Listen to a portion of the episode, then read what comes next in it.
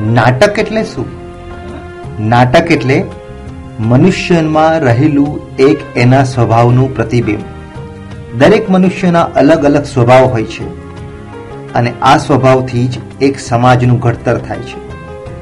સમાજમાં જ્યારે આપણને ચિત્ર વિચિત્રના અનુભવો થાય છે અને એ અનુભવનું એક રૂપાંતર એટલે નાટક.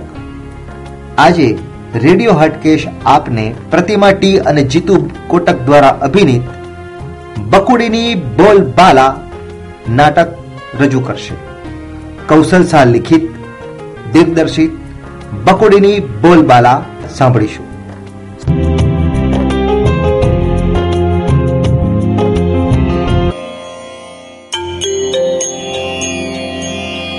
ચેતન, આ ફોટા જોવાનું બંધ કર.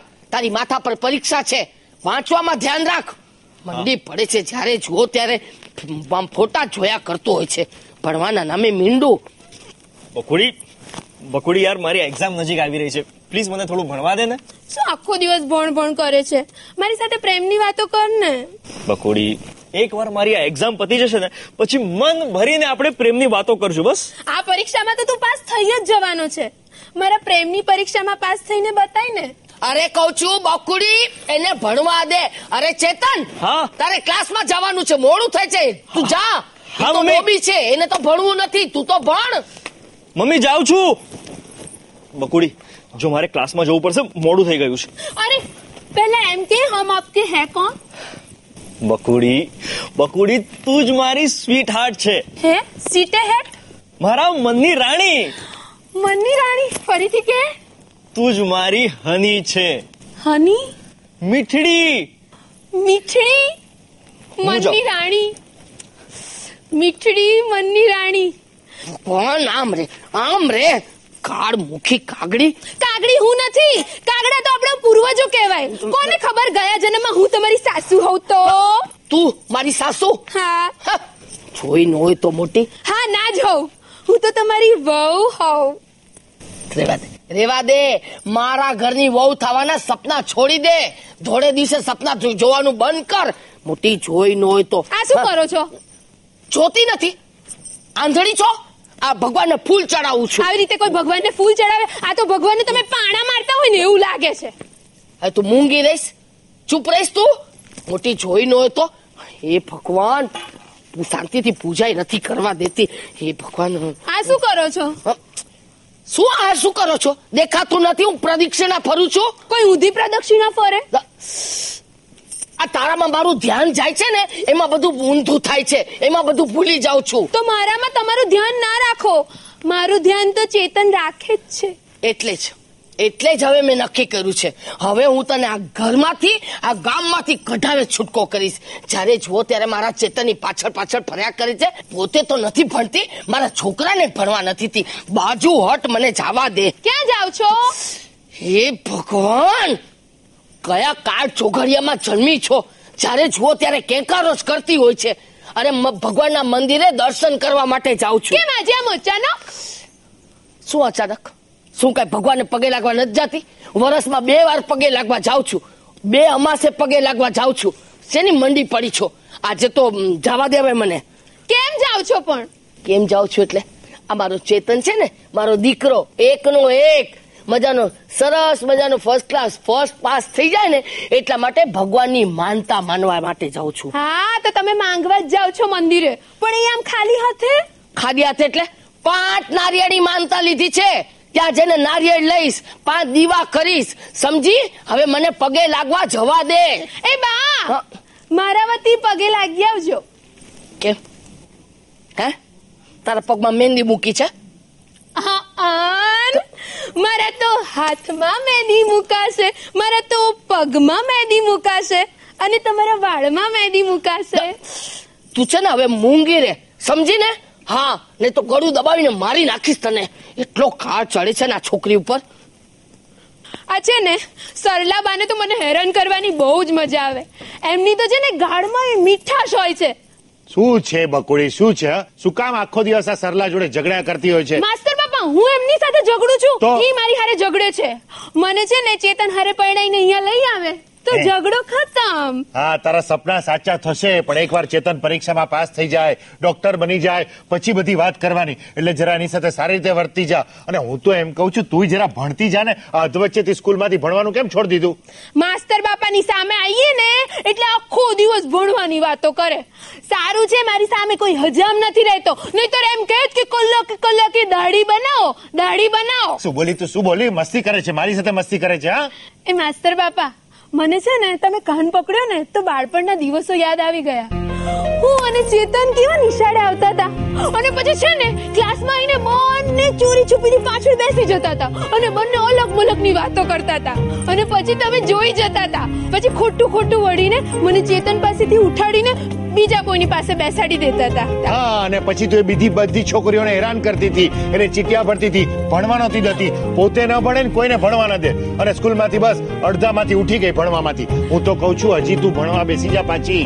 હા જો ત્યારે જો તે ભણવાનું તારું પૂરું કર્યું હોત ને તો અત્યારે ચેતનની સાથે તું પણ પરીક્ષામાં બેઠી હોત. આ ચેતન ડોક્ટર બની જાય. કમસે કમ તું નર્સ તો બની ગઈ હોત. એ હા મને નર્સ બનવાનું ગમે. હા તો ચાલ ને પાછું કહું છું સ્કૂલમાં બેસી જા ને ભણવાનું પૂરું કર. એ માસ્તર બાપા હવે હું ભણીને શું કરું? જો બકુડી ભણવા માટેની કોઈ ઉંમર હોતી નથી.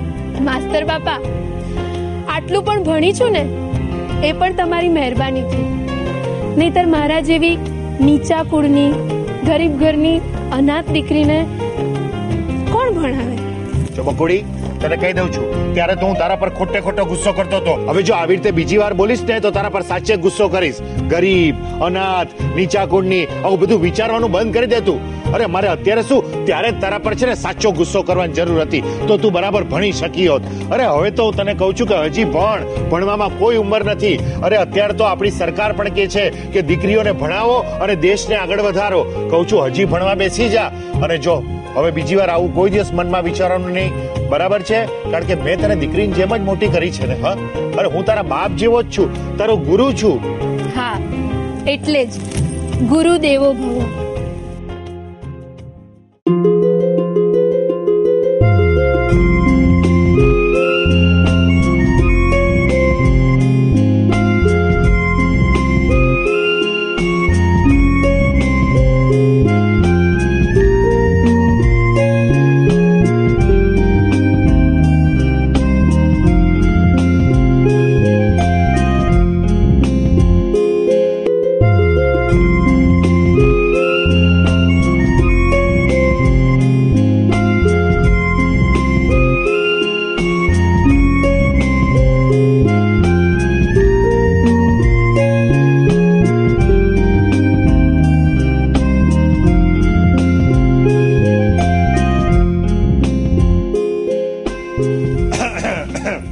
શું છે બાકુડી એને હેરાન જ કર્યા કરવાનો? એને જવા દે ને એડમિશન માટે જવાનું છે.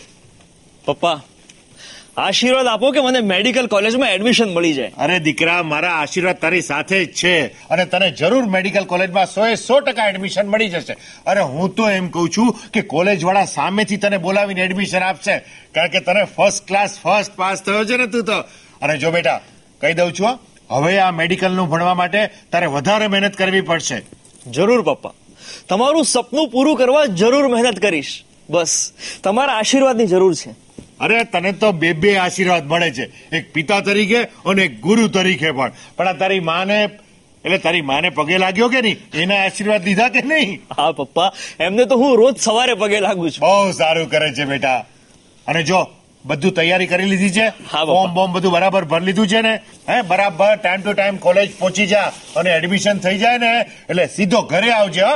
પાછો દોસ્તારો સાથે રખડવા નહીં જતો રહે તો. એ માસ્તર બાપા એની ચિંતા તમે ના કરશો અને સીધો પાછો ઘેર લઈ આવીશ. ઘરે લઈ આવીશ એટલે? એટલે તું પણ એની સાથે કોલેજમાં જવાની અરે ના હું એને બસ સ્ટેન્ડ સુધી મૂકવા જાઉં છું. અરે હાલ ને આપણે બે મંદિરે દર્શન પણ કરવાના છે અને મોડું કરીશું ને તો બિલાડી રસ્તામાંથી આડી ઉતરશે. બિલાડી? બિલાડી ક્યાં છે? ક્યાં છે? ક્યાં છે? બિલાડી ક્યાં છે? ક્યાં છે? બિલાડી ક્યાં છે? હું ના ના આ આ વાંદરી કોને બિલાડી કહીને ગઈ? બિલાડીને. એ ભગવાન તમારી સાથે તો વાત કરવા જેવી નથી. કઉ છું આ છોકરાને કયો મારી એકે વાત માનતો નથી. અને જ્યારે જો ને ત્યારે પોતાની મનમાની કરે છે. મેં કેટલી વાર કીધું કે આ બકુડી સાથે વાત નહીં કરતો જા પણ માનતો નથી આ છોકરો. બકુડી ને બંને જણા નાનપણથી એક સાથે મોટા થયા છે. એમાં શું એટલી ચિંતા કરવાની? ચિંતા કરે પણ ભણતે ભણવામાં ધ્યાન નથી રાખતી. હવે મેં ભગવાન એ આ શું કરે છે? અને જોતા નથી. તમને પગે લાગુ છું. આવી રીતે પગે લાગવાનું? અને આમ કેમ? અચાનક આજે મને પગે લાગે તું. એટલા માટે કે આપણો દીકરો Chetan first class first pass થઈ ગયો ને એટલે તમને પગે લાગુ છું. આવી રીતે પગે લગાય જાણે આમ કપડા ધોતી એમ જોરથી મારે છે આ તો છે ને તમારી આંખમાં ફરક છે એટલે હું તો પ્રેમથી જ પગે લાગુ છું. પણ તમને એમાં આવું દેખાય એમાં મારો કઈ વાંક ખરો?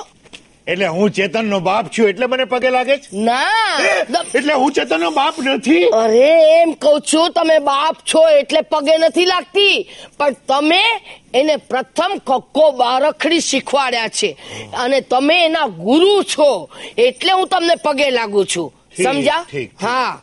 હવે સાંભળો. હા. મેં એમ વિચાર કરી લીધો છે. એક મિનિટ. આ ચેતન ક્યાં ગયો? ક્યાં ગયો? આ ગયો ક્યાં અત્યારે? કોલેજમાં એડમિશન લેવા ગયો. શું? મા- મારો દીકરો અહીંયાની કોલેજમાં ભણીને ડોક્ટર થશે? આજ તો વળી બીજે ક્યાં જાય? બિલકુલ નહીં. જરાક પણ નહીં. મારે મારા દીકરાને અહીંયા ગામડામાં આવી રીતે ભણાવીને ડોક્ટર નથી બનાવવો. અરે સરલા સારામાં સારી કોલેજ છે આપણી. અને એ ચેતન તો ફર્સ્ટ ક્લાસ ફર્સ્ટ પાસ થયો છે. કોલેજ વાળા સામેથી એને બોલાવ્યો છે. અને એનું એડમિશન થઈ જ જશે. જોજે. મને ખબર છે. આ બધા મફતિયા વિચાર છે ને તમારી પાસે રાખો. સમજા ને મારે મારા દીકરાને ફોરેનની ડિગ્રી સાથે ડોક્ટર બનાવવું છે. સરલા આ ફોરેનની ડિગ્રી વાળા ડોક્ટર તો છે ને પાનના ગલ્લાની જેમ ગલીએ ગલીએ બેઠા છે. ગમે તે હોય પણ મારો દીકરો ભણશે તો ફોરેનમાં જ. અરે પણ ફોરેનમાં ભણીને ડોક્ટર થાય કે અહીંયા ભણીને ડોક્ટર થાય એનાથી સામાન્ય જનતાને શું ફરક પડે છે? લોકો તો એ જ જુએ છે કે કયા ડોક્ટરના ઈલાજથી ને સારું થયું. બહુ ફરક પડે છે. અહીંયાની કોલેજમાં ભણેલા છોકરાને કોઈ નોકરીને છોકરી નથી આપતું. જ્યારે ફોરેનની ડિગ્રી સાથેના ડોક્ટરને નોકરીને છોકરી છોકરી તાબડતોબ મળી જાય છે. Foreign foreign foreign. મને તો એ જ નથી સમજાતું કે આ ફોરેનના ભણવામાં ને અહીંયાના ભણવામાં શું ફરક પડે છે? એ તમારે નથી વિચારવાનું. મેં નક્કી કરી લીધું છે મારો દીકરો ફોરેન જઈને જ ભણશે. આ મારો ફાઇનલ નિર્ણય છે. હવે તારો નિર્ણય છે પણ અહીંયા ફોરેન જાય કેવી રીતે? એને હું કેવી રીતે મોકલું? ફોરેન ફોરેન જવાના કેટલા ખર્ચા થાય? ત્યાં ડોક્ટરનું ભણવાના કેટલા ખર્ચા થાય? આ મારી માસ્તરનો પગાર કેટલો ટૂંકો પગાર? મારે ક્યાંથી આ બધા ખર્ચા કરવા? તમે ચિંતા નહીં કરો. સમજા ને મારે ગામમાં અને સમાજમાં માથું ઊંચું રાખીને ચાલવું છે. અરે સરલા આપણો દીકરો ગમે ત્યાં ભણીને ડોક્ટર બનીને લોકોની સારી રીતે સેવા કરશે ને તો ગામમાં ને સમાજમાં માથું આપોઆપ ઊંચું થઈ જશે. આ બધા વિચારો તમે તમારી પાસે રાખો. મારો છોકરો ભણશે તો ફોરેનમાં જ. ફોરેન ફોરેન ફોરેન મને સમજાતું જ નથી. આ તમારા લોકોની બધી વ્યાખ્યાઓ વિચારો ગમે એવા હોય બસ મેડ ઇન ફોરેન આવી જાય ને એટલે બધું સરસ. કોક આપે ને પાર્સલ કોઈક આપી જાય ને આમ કોક શું આપે ગિફ્ટ આપી જાય. હે એ ગિફ્ટ ભલે અહીંયા ચાલી પચાસ રૂપિયાની લીધી હોય પણ એના પર જો લેબલ લગાડી દઈએ મેડ ઇન ફોરેન તો ખુશ. બસ લેબલ જોઈએ મેડ ઇન ફોરેન એ ભગવાન જ્યારે ભગવાન અક્કલ વેચતો હતો ત્યારે તમે ક્યાં હતા? તારી પાછળ. મારી વાલી મારી વાલી કરતો ઊભો તો. એમાં જ રહી ગયા. નહીં તો અત્યારે ક્યાં ક્યાં જઈને બેઠા હોત? મોટા જોયા હતો. અને એક વસ્તુ સમજી લો, મને ખબર છે તમારી કેપેસિટી મને ખબર છે તમે તો પંતુજી છો. તમારી પાસે તો કાંઈ નથી. પણ એક વસ્તુ સમજી લો, મારે તમારા પૈસા જોતાય નથી. મારો દીકરો ફોરેન જશે, એ મેં ફાઇનલ કરી નાખ્યું છે. અરે પણ તો કેવી રીતે જશે? એ તમે શું કામ ચિંતા કરો છો? ગામવાળા છે ને દેશે મારા છોકરાને પૈસા. એટલે? આ ફોરેન ભણાવવા માટે ચેતનને શું ગામ પાસે ભીખ માંગવા જઈશ? દેજો માય બાપ દેજો માય બાપ ફંડ ફાડો ઉઘરાવીશ. એ ભગવાન ખરેખર કોઈ કાળ ચોઘડિયામાં મારા તમારી સાથે લગ્ન થયા છે. એવો મને અફસોસ થાય છે કે અરે ભગવાન આ શું થઈ ગયું? અરે તમે ચિંતા નહીં કરો. તમે આપણા મોહનલાલ શેઠને ઓળખો છો ને? હા એ તો આખું ગામ ઓળખે ને તો આપણા ગામના કેટલા મોટા વેપારી ને કેટલા મોટા શેઠ છે? હા. બરાબર છે? એમની ઓલી દીકરી છે ને? નીલમ. નીલમ. આ હા અક્કલ વગરની હાવ ગાંડા જેવી આપણે નથી જોવાનું. આપણે એના બાપ પાસે પૈસો કેટલો છે એ જોવાનું મને કઈ સમજાતું નથી તું બધું શું બોલે સમજાય તમને નહીં સમજાય. તમે મારા પર બધું છોડી દો. સમજ્યા તમે ખાલી આંખ બંધ કરીને બેઠા રહો. મેં નક્કી કરી નાખ્યું છે કે આ મોહનલાલની એકની એક દીકરી છે ને નીલમ એની સાથે આપણા દીકરા ચેતનના લગ્ન કરી નાખવાના.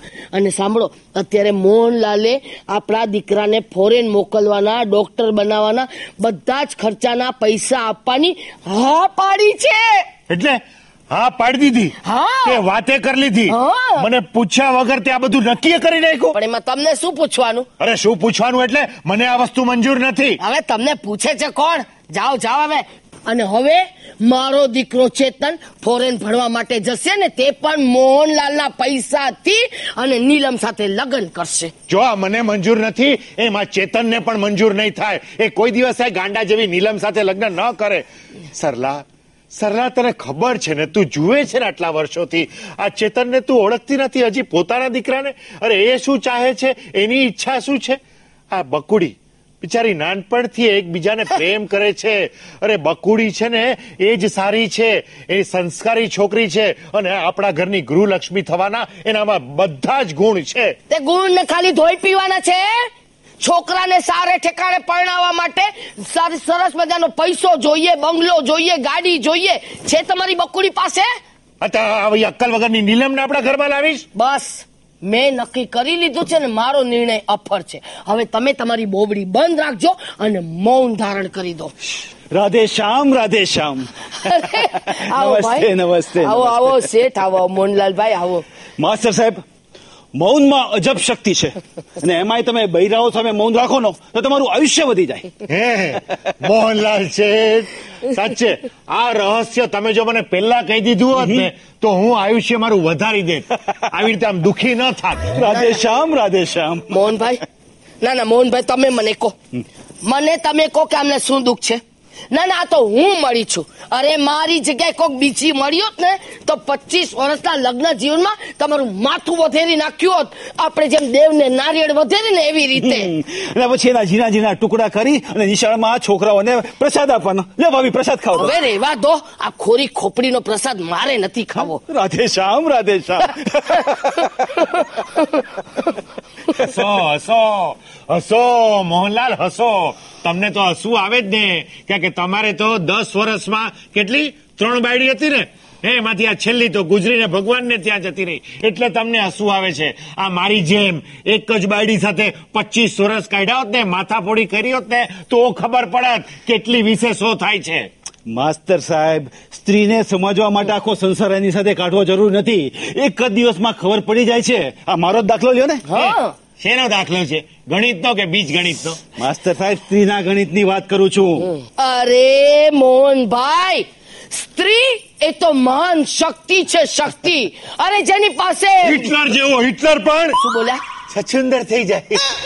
રાધે શ્યામ રાધે શ્યામ. માસ્ટર સાહેબ આ સ્ત્રી જેવી રસિક ચીજ ભગવાન આ દુનિયામાં બનાવી જ ન તો. આપણે બધા સુખી હોત. કપાળના સુખ્યો સ્ત્રી નો તો તમારો જન્મ જ ન હોત. અરે સ્ત્રી એ તો માતા છે માતા. ચાલો માતાને પગે લાગીએ. આવો. તમે લાગો મારે તો બાધા છે. એ માં. શરમ આવે છે? હું તમારી માં નહીં તમારા દીકરાની માં છું. તમારી માં તો ગઈ ઉપર. એ માં તું ઉપર જતી રહી. આના ભરોસે મૂકી આના ભરોસે મૂકીને મને જતી આજે મને મારી માં બહુ યાદ આવે છે માં. મોહનભાઈ. માસ્ટર સાહેબ તમને તો ફક્ત તમારી માં યાદ આવે છે. પણ મને તમારી માં અને ત્રણ ત્રણ બૈરીઓ યાદ આવે છે. એ મોહનભાઈ હું. શું કહું છું? તમે નસીબદાર તો ખરા કેમ? ત્રણ ત્રણ વાર લગ્ન કર્યા. એ મને જણાવો તો ખરા આ પેલી બે બાયડી કેમ તમને છોડીને જતી રહી? હવે જવા દો ને માસ્ટર કયો ને કયો ને? હવે મોહનભાઈ પેટ છૂટી વાત કરી દો આમાં પહેલી તો છે ને એ તમારે લીધે. નહીં નહીં એટલે સાંભળો સાંભળો એવું નથી બેસો. ના ના મોહનભાઈ મોહનભાઈ બોલો. ના ના આમના લીધે કેમ ગઈ? નહીં નહીં ભાભી બેસો તો ખરા કહું છું કહું છું. ના ના તમે પેલા મને વાત કહો. મારું તો જીવતર આરામ થઈ ગયું. આમના લીધે તમારું. એટલે એમની સ્કૂલમાં નોકરી કરતી હતી ને ત્યાં ઓલો મંગલ નહીં મંગલ. એની સાથે રોજ જમતી હતી. એ વાત મને આને કીધી નહીં. એની જોડે ભાગી ગઈ એની સાથે પ્રેમ થઈ ગયો. એ રીતે. તો એમાં મારા લીધે ક્યાંથી? મેં તમને ખાલી કીધું નહીં. એમાં મારો વાંક? હમ. અરે રે, ઠીક, પણ- પણ એક વાત કહો આ તમારી બૈરી એ કમાલ કહેવાય. પટ્ટાવાળા સાથે ભાગી જવાય. નસીબ મારા. ત્યાં બીજી બાયડી કેમ જતી રહી? બીજી તો મારા લીધે. તમારા લીધે? પેલી રમા. તમે ઓળખતા ને એને? હા હા રમા વ્યાજે પૈસા આપેલા. ના એટલે એની સાથે બેઠવા ઉઠવાનો સંબંધ તો ખરો પણ હું વ્યાજ ન લઉં એની પાસે. આ વાતની ખબર મારી બહેરીને ખબર પડી ગઈ. ભાગી ગઈ છૂટાછેડા આપી દીધા. આપી જ દે ને. આવી રીતે કોઈ સહન કરે નુકસાનીના ધંધા કોઈ સહન કરે અરે હું હોઉં ને તો તમને જ્યાં પતાવી નાખું. ઠીક ઠીક મોહનભાઈ આ બે બાયડી તો ખબર પડી. પણ આ તમારી ત્રીજી બાયડી તો આમ જુવા નથી કઈ બીમાર તો હતી નહીં. તો આમ અચાનક ગુજરી કેવી રીતે ગઈ? એ ભાભીને લીધે. મેં મેં મેં શું કર્યું? શું કર્યું એટલે? હું બીમાર પડ્યો ત્યારે ઓલી નર્સને મારે ત્યાં નહોતી મોકલી ઇન્જેક્શન દેવા? હા. હા. તેની સાથે પ્રેમ થઈ ગયો એની સાથે લગ્ન કર્યા પણ એક નંબરની ખાઉધરી આખો દી ખાધા કરે ભૂખડ હતી ભૂખડ. એ જાડી થઈ ગઈ ભેંસ જેવી. હાર્ટ એટેક આવી ગયો. ઓ ત્રીજી એમાં. એમાં ગઈ. બરાબર એ વાત તમારી સાચી. હા એ વાત સાચી. એ હું એમ કહું મોહનભાઈ હું શું કહું છું? મારી એક સલાહ માનશો કયો ને? આ તમારી ઉંમર તો હજી દેખાતી નથી. આમ કેવા સરસ મજાના પૈસાદાર જુવાન. આમ તમે ઓલા જૂના પિક્ચર ના હીરો છે ને ધર્મેન્દર એના જેવા લાગો છે હજી. બાકી બધા તો દિલીપ કુમાર કે જ મને. એમ એમ રાખો. ઊભી રહે ને હું તમને એમ કહું છું કે તમે આ ચોથા લગ્ન કરી નાખો ને જી એમ? વિચાર તો થાય જ છે પણ હવે જોઈએ. અરે શું કરી રહ્યા છો તમે? ચોથા લગ્ન માટે કહેવાય મોહનભાઈ ને? કેમ? વાંધો શું છે? અરે આ વાંદરાને ક્યાં નિશાની આપો છો તમે? હું નથી ઈચ્છતી કે મોહનભાઈ હવે ઘોડે ચડે. કેમ પણ? અરે કેમ શું? ઘરમાં બીજી સ્ત્રી આવે એટલે પછી તમને ખબર નથી આ તમને પુરુષોને તો મગજ ચલાવવા દે જ નહીં. અને બધો દલ્લો એના નામે થઈ જશે. અને આપણા હાથમાં કાંઈ નહીં આવે. અરે મોહનભાઈ તમે બેસો. હું તો સાચું કહું આ જો મોહનભાઈ હવે તમને સાચી સલાહ આપું છું. હવે શું છે આ તમારી ત્રણ ત્રણ બાયડીઓ રહી નથી એટલે હું તમને સલાહ આપું છું ભાઈ કે આ છે ને તમારે હવે તમારા લગ્નનો વિચાર ન કરવો જોઈએ. તમારે તમારી દીકરી નીલમના લગ્નનો વિચાર કરવો જોઈએ. રાધે શ્યામ રાધે શ્યામ. ભાભી હું આજે એટલા માટે જ આવ્યો છું માસ્ટર સાહેબની સલાહ લેવા માટે. હવે એમની શું સલાહ લેવાની? એ મારી સલાહ લે છે. એમ? હા. ના પણ તોય તે માસ્ટર સાહેબ તમને એક વાત પૂછવાની છે. પૂછો. તમારો દીકરો ચેતન અને મારી નીલમ બંનેની જોડી કેવી લાગે? એકદમ રામ ને સીતા જેવી. એ રાવણની બેન અક્કલ વગરનું નહીં બોલ. ચૂપ રહો તમે ચૂપ રહો. જો મોહનભાઈ આપણા પ્લાન પ્રમાણે મારા દીકરા ચેતનને ફોરેન મોકલવાનો થોડો ઘણો ખર્ચો અરે હા ખર્ચો થઈને શું થવાનો છે? ચાલીસ લાખ પચાસ લાખ? એટલા તો તમારે ગામમાં વ્યાજમાંથી આવે છે. મારી દીકરીના સુખ માટે હું ગમે તે કરવા તૈયાર છું. સાચું કહું મોહનભાઈ. મને તમારી પાસેથી આ જ આશા હતી. પણ મારી એક શરત છે. અરે એક શું? તમારી એક હજાર શરત મને મંજૂર છે. અરે પણ મને મંજૂર નથી ને. પેલા સાંભળો તો દે. તમને પૂછે છે કોણ? બોલો. બોલો મોહનભાઈ.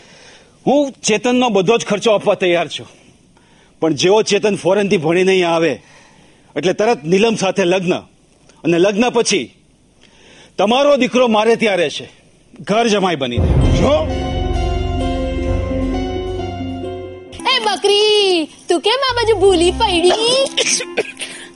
બકરી કોને કહેશે? અને ઝાડુ ફેંકી દે. સારું બસ. હું કઈ બકરી નથી હું દીકરી છું. નીલમ! મોહનલાલ ઝવેરી હવે ઓળખી હા પણ તું કેમ અહીંયા આવી છે? હું તો અહીંયા રોજ આવવાની છું. મને મળવા? ના હો. તો પછી ટ્યુશન ભણવા? ના હું તો છે ને હવે આમ લગનની પરીક્ષામાં બેસવાની છું. એટલે સરલાબાને મળવા આવી છું. તો તારે લગનની પરીક્ષામાં બેસવાનું છે? તો તારે સરલાબાને શું કામ મળવું છે? તારી અક્કલ વાપર ને ગોડી એય! મારા પપ્પાએ મને કીધું છે બેટા તારે તારી અકલ વાપરવાની જ નહીં તારે પૈસા કેમ વાપરવાને? એ જ વિચારવાનું. તું એટલું વિચારીશ ને એટલી વારમાં તો તું લગન કરીને પાર્કે ઘેર જતી રહી હોઈશ. એ બકુડી! હું કાંઈ લગ્ન કરીને હારે નથી જવાની. મારો વર હારે જવાનો છે એટલે મારા ઘરે આવવાનો છે. એમ કોણ છે ખુશનસીબ? સલાબાનો દીકરો ચેતન! નીલમ! હા મારા પપ્પા કહેતા હતા કે આ સરલાબા છે ને? એને પૈસા હાટું મારા પપ્પા હારે સોદો કર્યો એમ? તો તો આ સોદો સરલાબાને બહુ મોંઘો પડશે. એ ના! મારા પપ્પા કહેતા હતા કે આ સોદો તો હાવ સસ્તામાં થઈ ગયો છે. અરે નીલમ અરે વારે વાહ મારી સોના વાટકડી. આવતી રે મારી વાલી આવતી રે. આવ આવ આવ બેટા આવ આવ. હા. આ મારી જો સોના વાટકડી છે. બા આને સોના વાટકડી નહીં સોનાની મરઘી કહેવાય. બકોડી બોલવાનું ભાન રાખ. નીલમ મારા ઘરની વહુ થવાની છે. સમજી? તમે ચેતનને પૂછ્યું? એમાં ચેતનને શું પૂછવાનું? તને તો ખબર છે મારા ઘરની અંદર જેમ હું કહું છું એ મત થાય છે. લ્યો આવી ગયા વરરાજા. ચેતન તું તો પાણીના ભાવે વેચાઈ ગયો. મેં ખરીદ્યો છે મેં મેં. આપણા હવે લગન થશે. પપ્પા આ- શું મજાક કરે છે આ? મજાક નથી બેટા. આ જ કડવું સત્ય છે. અને આ બધું જે થઈ રહ્યું છે ને એમાં તારી માં જવાબદાર છે. મમ્મી કાન ખોલીને સાંભળી લો. હું નીલમ જોડે લગ્ન નહીં જ કરું. અને મને ફોરેન જવાના પણ કોઈ અબરખા નથી. અરે બેટા તું શું કરી રહ્યો છે? આ હું જે કઈ કરું છું તારા ભલા માટે કરું છું દીકરા. મમ્મી મને ભલાઈ કરતા બુરાઈની ગંધ વધારે આવે છે. ના બેટા બસ મેં નક્કી કરી લીધું છે. કે હવે તું મોહનલાલના પૈસે ફોરેન ભણવા માટે જઈશ અને ત્યાંથી ભણીને આવ્યા બાદ મારી આ નીલમ સાથે તું લગ્ન કરીશ. મમ્મી, તું સમજવાની કોશિશ કર. હું અને બકુડી મંદિરમાં ભગવાનની સાક્ષીએ એકબીજા સાથે મનોમન પરણી ચૂક્યા છીએ. અને હવે તું મને બળજબરીથી નીલમ સાથે નહીં ભણાવી શકે. અને રહી વાત ફોરેનની તો ફોરેન તો શું? અહીંયા નહીં, પણ કોઈ કોલેજમાં બીજાના પૈસે ભણવા કરતા હું મારા બાપની જેમ નાનકડા ગામડામાં માસ્ટર બનવું વધારે પસંદ કરીશ. પણ આવી રીતના વેચાય તો નહીં જ જાઉં. અને એ પણ મારી બકુડીના પ્રેમના ભોગે તો નહીં જ.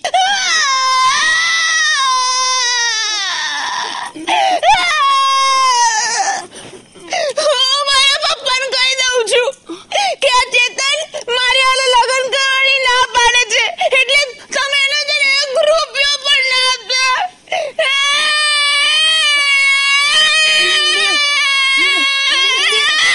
નીલમ નીલમ નીલમ નીલમ એટલું યાદ રાખજે, મારા દીકરાના લગ્ન તારી સાથે થશે અને આ મારી જીત છે.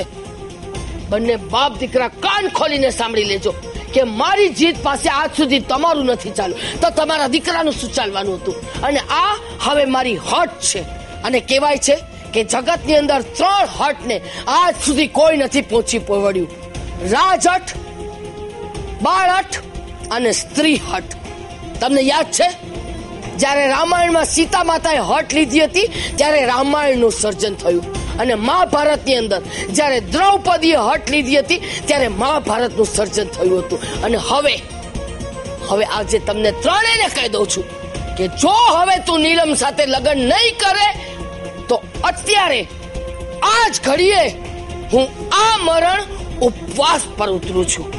અને અત્યારે જ આ જ ઘડીથી હું પાણીનો પણ ત્યાગ કરું છું અને બ્રાહ્મણની દીકરી છું. કીધું છે? એટલે કરીને જ બતાડીશ. બસ.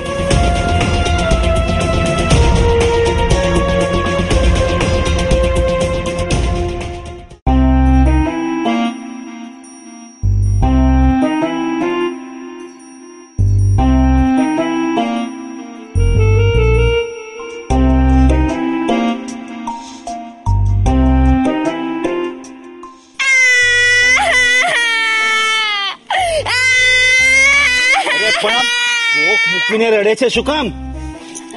તો તમે આમ આમ માથા પર હાથ દઈને બેઠા હતા ને તો મને એમ થયું કે સાસુ બા વયા ગયા. જીવે છે જીવે છે. એ પપ્પા હા. આ સરલા બા ચાર દીથી કઈ ખાતા નથી. પાણીનું એક ટીપું પીતા નથી. તું એ મરી કેમ નહીં જાતા હોય? અરે આવું અક્કલ વગરનું નહીં બોલ નહીં તો લગન પહેલા જ છૂટા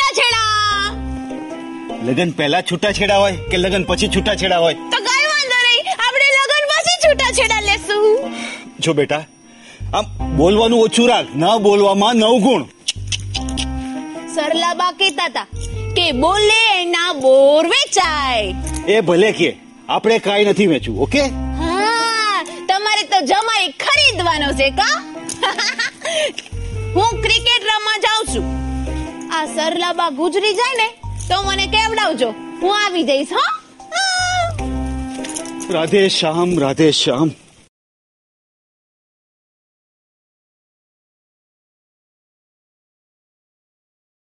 શું થયું ભાઈ? મોહનલાલ બકુડીને પૂછ્યું કાંઈ? આ ડોક્ટરને કહીને જ આવ્યો છું. હવે ડોક્ટર હજી એક ઓપરેશન પતાવીને પછી આવશે. આ શું થવા બેઠું છે સમજાતું નથી. મમ્મીને કેમ છે હવે? હવે સારું છે. સારું છે? નહીં તો અમે ત્રણ જણા તો છીએ. હજી એકને બોલાવી લઉં. ચાર થઈ જાય. અરે આવું શું બોલો છો? હવે તો બાને ઘણું સારું છે. બાએ છે ને આજે મારી સાથે નાનો ઝઘડો પણ કર્યો. ઝઘડો કર્યો? તો હવે ખાતરી થઈ ગઈ કે તારી મમ્મીની તબિયત સારી થવા લાગી છે. હા માસ્તર બાપા બા તમને બોલાવે છે. મને બોલાવે છે? મારું શું કામ પડ્યું હશે? કદાચ છેલ્લી ઈચ્છા કહેવાની બાકી હશે. ચાલ શું કયો છો મોહનલાલ? એક કામ કરો તમે મારી સાથે ચાલો. કદાચ છેલ્લી ઈચ્છામાં તમારી પાસે જ કંઈક માંગવાનું બાકી રહ્યું હશે. રાધે શ્યામ રાધે શ્યામ.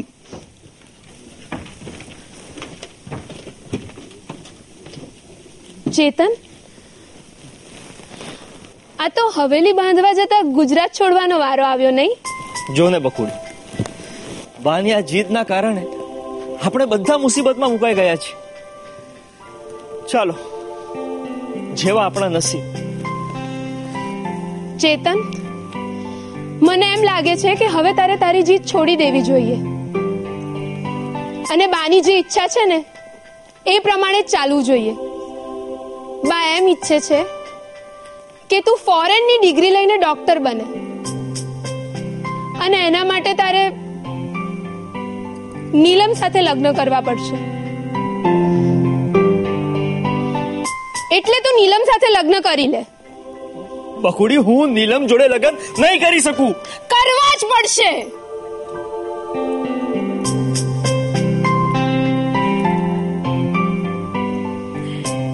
એમાં જ આપણા બધાનું ભલું છે.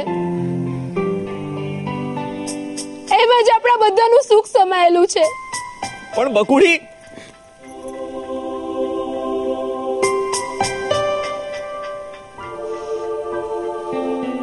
બકુડી બકુડી તું ખરેખર બહુ સમજદાર છે. ના હું નથી. પણ સમય અને સંજોગ માણસને સમજદાર બનાવી દે છે. અને હું તો હું તો નાનપણથી સમય અને સંજોગોની સામે લડતી આવી છું.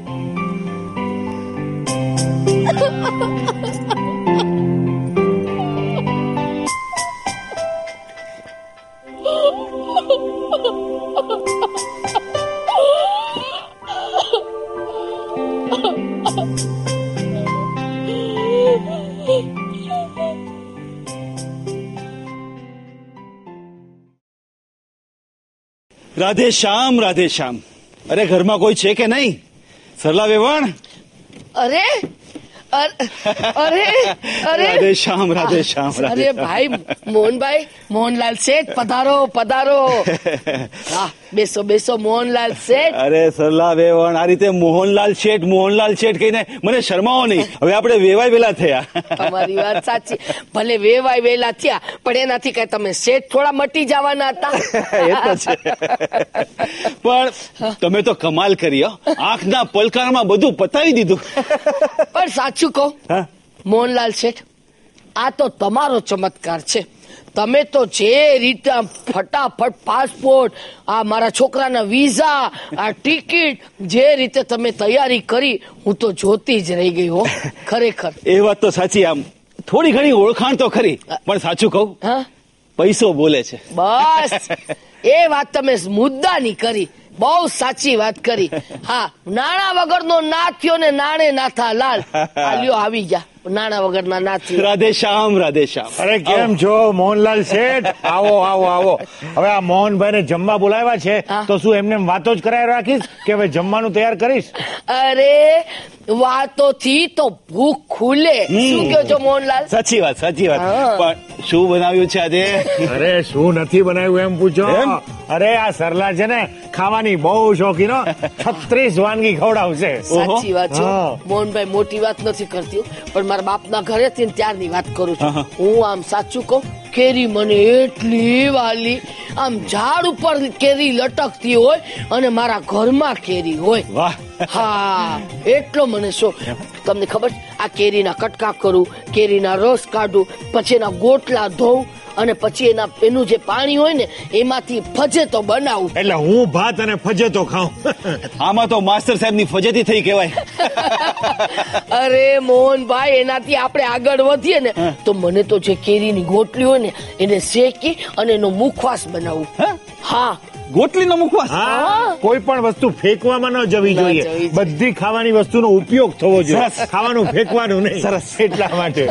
સાચું કોણ મને કેળા બહુ વાલા હો હા. હા રોજના બે ડઝન કેળા ખાઈ જાઓ. બે ડઝન. બે ડઝન કેળા? હં. આ ગયા જન્મમાં વાંદરી હતી ને. ચૂપ રહો. આ શું છે? હું કેળા ખાઉં અને પાછું એની જે છાલ હોય ને એનું શાક બનાવું. હા અને છાલનું શાક મને ખવડાવે. છાલનું શાક? આજે શું બનાવ્યું જમવામાં? આ ગઈકાલે બે ડઝન કેળા લઈ આવી છું. એમ? પણ મારે તો કેળાની બાધા છે. હા પણ આ તો છાલનું શાક છે ને. હા છાલનું શાક? છાલનું શાક ફેંકવાનું નહીં. કરવાની. સાચી વાત છે. આમાં શું છે? ફેંકવું પોસાય નહીં. ફેંકે ક્યાંથી? હોય જ ને તો માણસ ફેંકે ક્યાંથી? સાચી વાત સાચી વાત, આમાં શું છે? મારા બાપના ઘરમાં તો બધું રાજયોગ હતો. પણ આમની સાથે લગ્ન કરીને આવીને હવે એમનો પગાર સાવ ટૂંકો. એટલે મારે એટલી કરકસર કરવી પડે. હવે તમને ખબર છે ખાવામાં તો કરકસર થાય નહીં. એટલે પછી ન છૂટકે આમના કપડામાં મારે કરકસર કરવી પડે છે. હા. વર્ષમાં છે ને મને ત્રણ લેંગા સીવડાવી આપે. આખા વર્ષના ત્રણ જ લેંગા? આખા વર્ષના ત્રણ લેંગા. ભાઈ તો નસીબ સારા કે ત્રણ લેંગા મળે જ. આ લેંગાની પેલા હું ધોતિયા પહેરતો હતો. ત્યારે વર્ષમાં બે જ ધોતિયા આપતી હતી મને. વર્ષના બે ધોતિયા? તો એક પહેરે બીજું ધોવા નાખે. ના ના પણ ક્યારેક વરસાદ હોય બંને ધોતિયા સમજો ધોવામાં ગયા તો? તે દિવસે મારો સાડલો.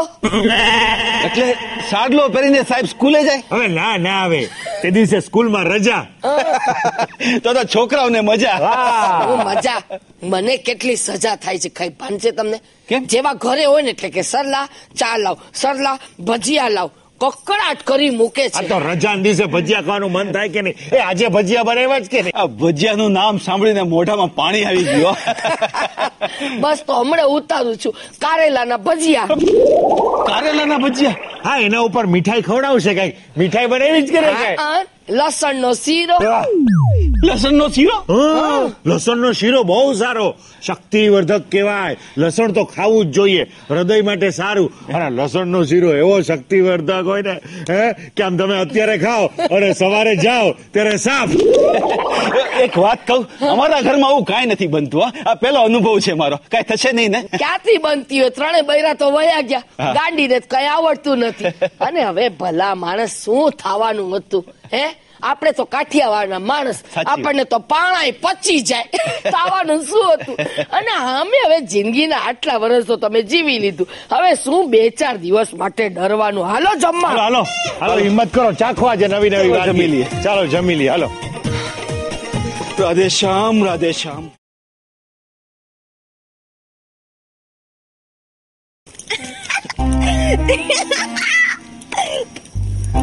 આવી ગઈ. કરોડપતિ બાપની નસીબદાર દીકરી. જોને ચેતનના હાથમાં કેવો હાથ નાખીને ફરે છે.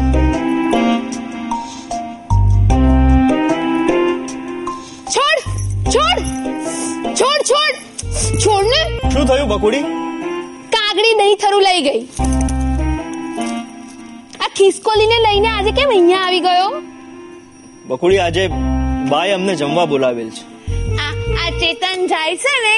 એ પેલા અમારે સજોડે જમવાનું છે. જમી લે જમી લે. સરલાબા છે ને તારા બાપાના પૈસે જ જમાડે છે.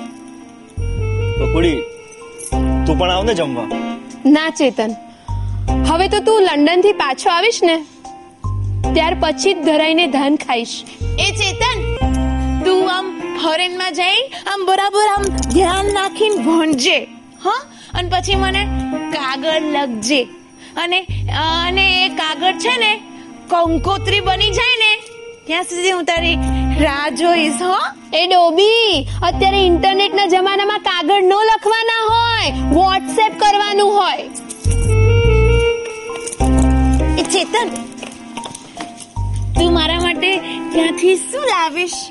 બોલ તારે શું જોઈએ છે ત્યાંથી? તાજમહેલ! એ ડોબી ફોરેનમાં તાજમહેલ હોય? મને કે તો તાજમહેલ કોને બનાવ્યો?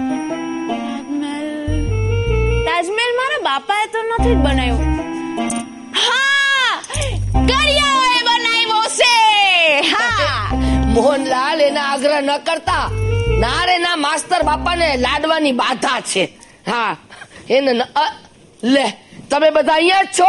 આહા હા મારો દીકરો ને મારી વો ઓહો આનો ક્યાં ડાચું જોઈ લીધું? ચાલો ચાલો ચાલો મારા દીકરા. ચાલ.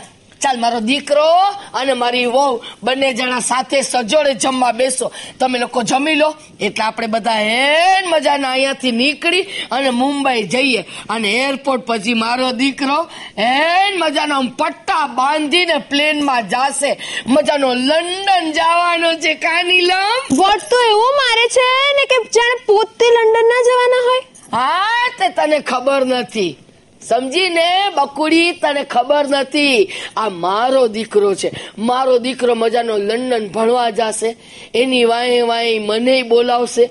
હું એ મજાની લંડન જઈશ. ત્યાંની ગોરી મેડમની જેવા કપડાં પહેરીશ. ઓલી માથા પર આમ હેટ લગાડીશ અને પછી લંડનમાં આમ કૂદકા મારીશ. હવામાં કૂદકા મારીશ. આ.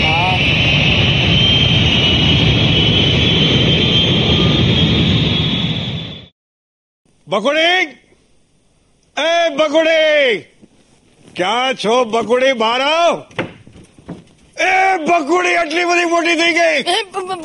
શું વાત કરો છો ભાઈ? હું બકુડી નથી. હું તો સરલા છું સરલા. સરલા? તો બકુડી ક્યાં છે? બકુડી? પેલા ઈ કો તમે કોણ છો? હું બકુડીનો નાનો છું નાનો. ઓહો તમે નાના છો તો પણ મેં તો કોઈ દિવસ તમને આટલા વર્ષોમાં ક્યારેય નથી જોયા? હા હું આફ્રિકા રહું છું આફ્રિકા. અને વર્ષો પછી જ આવ્યો છું. જયારે બકુડી નાની હતી ને. અવડી જયારે એની માં ગુજરી ગઈ ત્યારે છેલ્લે આવ્યો તો. ઓહો ત્યાર પછી તમે બકુડીને જોયે જ ના નથી મેં જોયે જ નથી બકુડી. ઓહો એટલે બેસો બેસો બેસો ભાઈ બેસો. હા પણ મને એમ કયો કે આ તમારે અચાનક કામ આવવાનું આજે કેમ થયું? અરે ભાઈ એવું છે ને કે હું. ચારધામની યાત્રાએ જવાનો છું. અને વાત એવી છે કે હું યાત્રાએ જાઉં ને એ પેલા મારે એક મોટું કામ કરવાનું છે. મારી લગભગ કંઈક પાંચેક કરોડની પ્રોપર્ટી છે. હવે મારે શું છે કે આગળ પાછળ કોઈ છે નહીં. હવે બકુડીની જે નાની છે એ ગુજરી ગઈ થોડા વખત પહેલા. એટલે સાવ એકલો છું. એટલે હવે બકુડી સિવાય મારે કોઈ છે નહીં ને બીજું. એટલે થયું કે જાત્રાએ જાઉં છું એ પેલા બધું બકુડીના નામે કરી દઉં તો સારું ને? અરે પણ આ બકુડી તો શું તમે પણ ગાંડા કાઢો છો? હે? અમને કઈ ખબર નથી. આ શું છે માસ્તર યાને. હા રોજ નિશાળમાં ડોબા ચારવા જાય. શું ચારવા જાય? નહીં એટલે એને ખબર જ ન પડે. બધા છોકરા એને એક સરખા જ લાગે. એને ખબર જ નથી કે બકુડી ક્યાં ગઈ છે. હવે આ બકુડી અહીંયા જ રહે છે. સમજા? તમે એના નાના છો? હું એની મોટી બા છું. આ બાપા આ બાપા. આ સાચું કહું. આ બકુડીને મેં નાનપણથી લઈને અત્યાર સુધી મારા ખોળામાં બેસાડીને રોજ કોળિયા ખવડાવ્યા કારણ કે એનું આ દુનિયામાં કોઈને ને અમે જ એના મા બાપ છીએ અને બકુડી એટલે મારા જીવથી મને વાલી હો.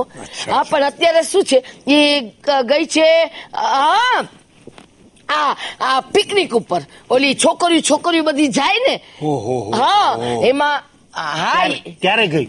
ઈ મેં અત્યારે નક્કી કર્યું. હા હા અ, ના ના એટલે નક્કી ત્યારે થઈ ગયું તું. એટલે એ લોકો પિકનિક પર ગયા છે. અને હવે તમારે ક્યાં જવાનું છે? મારે જાત્રાએ જવાનું છે. ઓ તમારે જાત્રાએ જવાનું પણ એ તો પંદર દિવસ પછી આવશે. પંદર દિવસ પછી? ઓહો, તો- તો કેમ થશે બધું? તો હું શું કઉ છું ભાઈ? જો તમને વાંધો ન હોય ને તો બકુડીનું આ દુનિયામાં કોઈ નથી અને અમારું બકુડી સિવાય કોઈ નથી. એટલે શું છે કે આ તમે જે કઈ પૈસા તમારે દેવાના કેટલાક કેટલાક કીધા કીધા? પાંચ કરોડની પ્રોપર્ટી છે. અચ્છા પાંચ પાંચ કરોડ નહીં? હા હા. હા તે એક કામ કરો ને ભાઈ એ પાંચ કરોડ તમે એક કામ કરો મને દઈ જાઓ. શું બોલે છે તમે શાંતિ રાખો તમને એટેક આવી જશે. તમને તો એ ખબર નથી કે પાંચ કરોડમાં કેટલા મીંડા લાગે.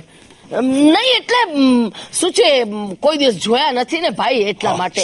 એટલે હું શું કઉ છું આ પૈસા તમે અમને આપીને જાઓ તો જેવી બકુડી આવશે એટલે સા જોગ પાઈએ પાઈ દૂધે ધોઈને અમે બકુડીને આપી દેશું. હા એનો વાંધો નથી તમારા પર. અવિશ્વાસ છે એવી વાત તો નથી જ મારે પણ આમાં શું કાયદા કાનૂન ને બધું નડે ને? આ બધા કાગળિયાઓ કરવા પડે વકીલના. એ બકુડીની સહી જોશે મારે. મારી સહી કરવી તો પડે. અને સાક્ષી તરીકે કામ કરો ને તમે તમારી સહી કરી નાખજો. ના ના ના તમે શું સહી કરવાના હતા? હું હું છું ને હું હું હું, અંગૂઠો અંગૂઠો. અંગૂઠો એટલે તમે ભણ્યા જ નથી? સહી નથી કરી શકતા? નથી કરી શકતા. તો પછી તમારી ચાલે ને. મારી ચાલે. હા. પણ મ- મ- હું સાહેબ મ- બ- બ- બકુડી તું તું શાંતિ. તમે શાંતિ રાખો હા શું છે પાંચ કરોડની વાત તમે કરી ને. એમાં જરાક એમને તકલીફ થઈ ગઈ છે. ટેન્શન આવી ગયું છે એમને. એટલા માટે. પણ જો તમને વિશ્વાસ હોય તો આમાંથી કંઈક રસ્તો કાઢો ને. રસ્તો તો એવું છે ને કે ભાઈ વિલમાં એવું લખાયું છે. હા. કે આ પાંચેક કરોડની જે પ્રોપર્ટી છે ને બકુડીના લગ્ન થાય ને પછી જ એને હાથમાં જાય. લ્યો. હા તો કાંઈ કાંઈ કાંઈ વાંધો નહીં. અમે તો બકોડી માટે મુહૂર્તીઓ ગોતી કાઢશું. પણ હવે બકુડી પંદર દિવસ પછી આવવાની છે અને તમારે જાત્રાએ જવું છે. તો હું શું કહું છું? આમાંથી શું કાંઈ રસ્તો નીકળે ખરો? તો તો હવે બકુડી આવે પછી સામ સામે બેસીને સહી સિક્કા થાય પછી રસ્તો નીકળે ને. હા એ વાત સાચી પણ હવે બકુડી ધારો કે આવી જાય અને તમે જાત્રાએ નીકળી જાઓ. પછી અમારે તમને તમારો કોન્ટેક ક્યાં કરવો? અરે કોન્ટેકમાં એવું છે ને હા. હું તમને મારો મોબાઈલ નંબર આપી જાઉં છું. જેવી બકુડી આવે એટલે તમે મને ફોન કરી દેજો. પાક્કું. હા? ફોન કરશો એટલે હું તરત દોડો આવીશ. તો લાવો મોબાઈલ લાવો. મોબાઈલ? નહીં નંબર આપું તમને. કાર્ડ કાર્ડ આપી દઉં. એક સેકન્ડ કાર્ડ સાચવી રાખજો. નો તેની બે ત્રણ ઝેરોક્સ કઢાવી લેજો. આ આ કાર્ડ છે? અને હા. મોબાઈલ નંબર છે મારો લેન્ડલાઈન નંબર પણ છે મારો આફ્રિકાનો. પણ મોબાઈલ કરજો મારો અહીંનો નંબર છે. હા, બરાબર. તમે જેવો મને ફોન કરશો એટલે તરત હું કાગળિયા લઈને આવી જઈશ વકીલના. પાક્કું આવી જ આવી જશું. પણ હું શું કઉ છું? આ તમે ચાર ધામની જાત્રાએ જાઓ છો ભાઈ. અને ધારો કે માન સરોવર તમે ગયા અને પછી ત્યાંથી ભગવાન ન કરે ને તમને ડાયરેક્ટ ભગવાન ઉપર બોલાવી લે તો પછી આ પાંચ કરોડ કોના? ભગવાન ભરોસે જ રહે ને બીજે ક્યાં રહે? એટલે મારે એ બધું આપવા માટે મારે અહીંયા જીવતા તો રહેવું જ પડે. સમજી ગઈ. હા તો પંદર દિવસ લાગશે. ના ના હમણાં મને યાદ હમણાં મને યાદ આવ્યું. બકુડી તો કઈ ને ગઈ કે માં મને તમારા વગર ગમશે જ નહીં. એટલે કદાચ મને લાગે છે તો પિકનિક પરથી અધવચેથી પાછી આવી જશે. એટલે જશે? આવી જશે. ચાલો ત્યારે આપણું કામ થઈ જશે. હા પાકું. હું રજા લઉં? બસ તમારું કામ થઈ જશે મારું કામ થઈ જશે. એટલે મારી દીકરીને આટલી બધી મિલકત મળશે. હા હા એ બરાબર. તો હું રજા લઉં છું? હા પાકું. હા, ચાલો. સંભાળી આવજો. જજો આવજો ભાઈ. આવજો. સાચવીને જાજો ભાઈ. મૂકી મૂક્યા ને તો જાત્રા ભેગી જા. પાંચ કરોડ નો બકરો છે બોલો આ શું તું મંડી પડી છો? આ કઈ સારું લાગે છે? અરે બકુડી બકુડી આવી જશે ક્યાંથી આવશે? બકુડી તો મરી ગઈ છે. ઊંઘારો ઓલો કંઈક સાંભળીને પાછું આવી જશે તો? સમજતા કેમ નથી? બકુડી મરી ગઈ છે પણ એને શું કીધું? હા. એણે જ્યારે બકુડી નાની હતી ને ત્યારે જોઈ છે બકુડીને? હા. અત્યારે તો બકુડી આવડી મોટી થઈ ગઈ. એને ક્યાં ખબર છે બકુડી કેવી લાગે છે? એટલે? તો પછી આપણે બીજી બકુડી પેદા ન કરી શકીએ. અરે તું શું બોલે છે? તને કઈ ભાન પડે છે? જો મને બધી ભાન પડે છે. સાંભળો. ઓલો ગોરધન ખરો ને ઓલો નહીં દારૂ પીને પડ્યો હોય છે? એની છોકરી ઓલી કોકિલા. ખબર છે ને પગે લંગડી છે? હા. હા એને આપણે અઠવાડિયા માટે અહીંયા લઈ આવવાની. એ ગોરધનને કહેવાનું કે અમે તને થોડા પૈસા આપીએ છીએ. હવે ઓલો પાંચ કરોડ તો અમે આપણને આપવાનો જ છે. તો એમાંથી ઓલાને પચાસસો રૂપિયા દઈ દેશું. પચાસસો રૂપિયા? એનાથી વધારે આપણને ન પોસાય. જો તું છે ને મહેરબાની કરીને આ તારા બધા કાવતરામાં મને નહીં સંડો હા. મેં ઓલી એક વાર કોકિલ અહીંયા આવી જાય આ કાકો એના હાથમાં પૈસા દઈ જાય પાંચ કરોડની મિલકત બસ પછી આપણે ગંગા નાયા. પછી જિંદગીમાં કોઈ દિવસ તમારી પાસે કોઈ પાપ નહીં કરાવું બસ. અરે તું બંધ કર બંધ કર. આ બધા તારા કાવતરા કરવાનું બંધ કર. અને તારા પાપમાં મને તો ભાગીદાર બનાવ જ નહીં. આ તારી લાલચ આ તારી સ્વાર્થની સરહદ ક્યાં જઈને અટકશે ખબર નથી. જે પૈસાથી પાપ થાય છે ને, એ જ પૈસાથી પાપ ધોવાય છે. એટલે મને શિખામણ નહીં આપતા. સમજી ગયા? બસ. હવે તો તમે જોઈ લેજો. ગમે ત્યાંથી હું બકુડી પેદા કરીશ અને આ એના નાના પાસેથી પાંચ કરોડ રૂપિયા હવે હું જો ન પડાવું, તો મારું નામ સરલા હે ભગવાન. શું થશે? એ સરલાબા ઓલા અશોક વાટિકામાં સીતા માતા ઝાડ નીચે એકલા એકલા બેઠા હતા એમ તમે કેમ એકલા એકલા બેઠા છો? અરે નીલમ બેટા આવ આવ મારા દીકરા આવ બેટા બેસ. આજો આ ચેતન જ્યારથી ફોરેન ગયો છે ને બેટા ત્યારથી મને સાવ ઘરમાં સૂનું સૂનું લાગે. મારું ક્યાંય મન લાગતું નથી. મને એમ થાય છે કે તો કુડિયારે ઝઘડો કરી લઉં કા? ના બેટા ના એવું કાંઈ નથી થતું. એવું જ છે. આ ચેતન ફોરેન ગયો છે ને, એટલે તમને વસમું નથી લાગતું. પણ આ બકુડી ફળિયામાં નથી દેખાતી ને, ઈ હોય તો કેવી આમ કૂદકા મારતી હોય, આમ બૂમો પાડતી હોય, અને કાઈક ને કાઈક કરતી જ હોય, એટલે અહીંયા બધું ભયરું ભયરું લાગે. પણ ઈ નથી, એટલે તમને કાંઈ ગમતું નથી. ઈ પાછું તમારું કામે કરાવે, એટલે તમને એના વગર ગમતું નથી.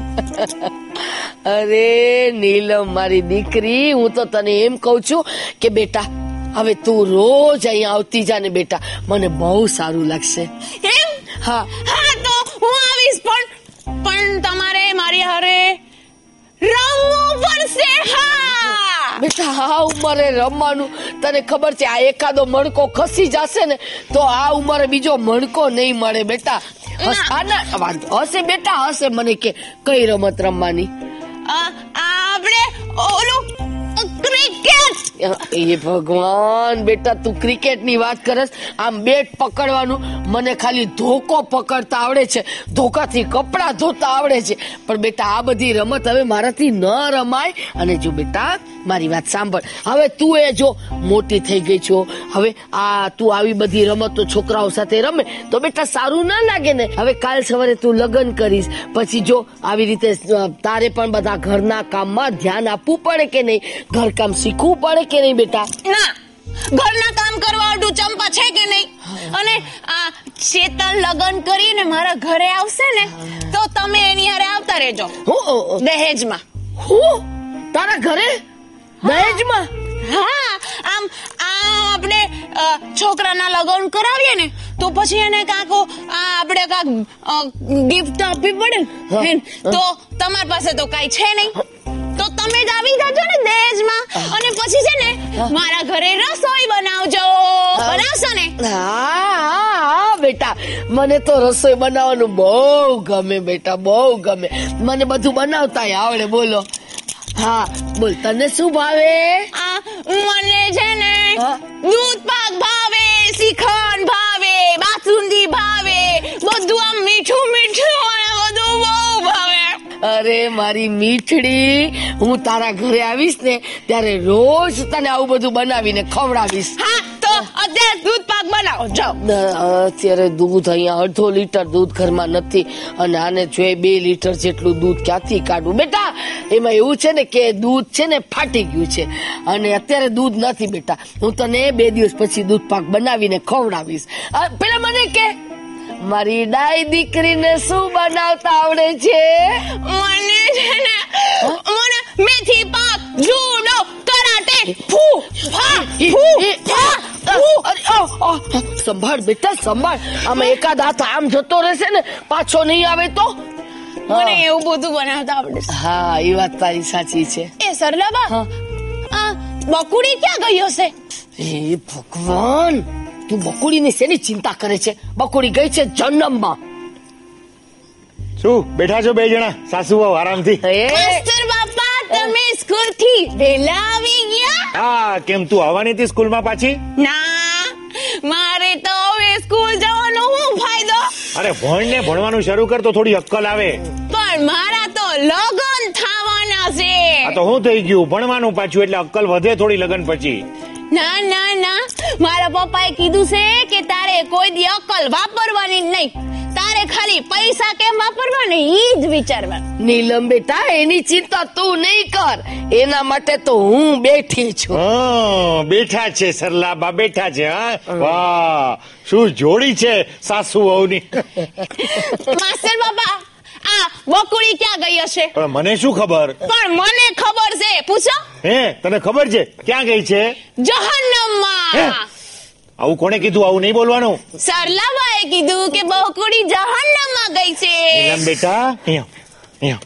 જો આ છે ને આવું નહીં બોલવાનું. આ જન્મ છે ને તારી સરલાબાનું પિયર કહેવાય. હાચીમાં? એ તમારું પિયર કહેવાય તો મને તમાર ભેગા લઈ જાવ જહન્નમમાં જા જા લઈ જાજે લઈ જાજે સાથે લઈ જા ચૂપ રહો કહું છું. શરમ કરો જરાક આ નીલમ આપણા ઘરમાં વહુ થઈને આવવાની છે.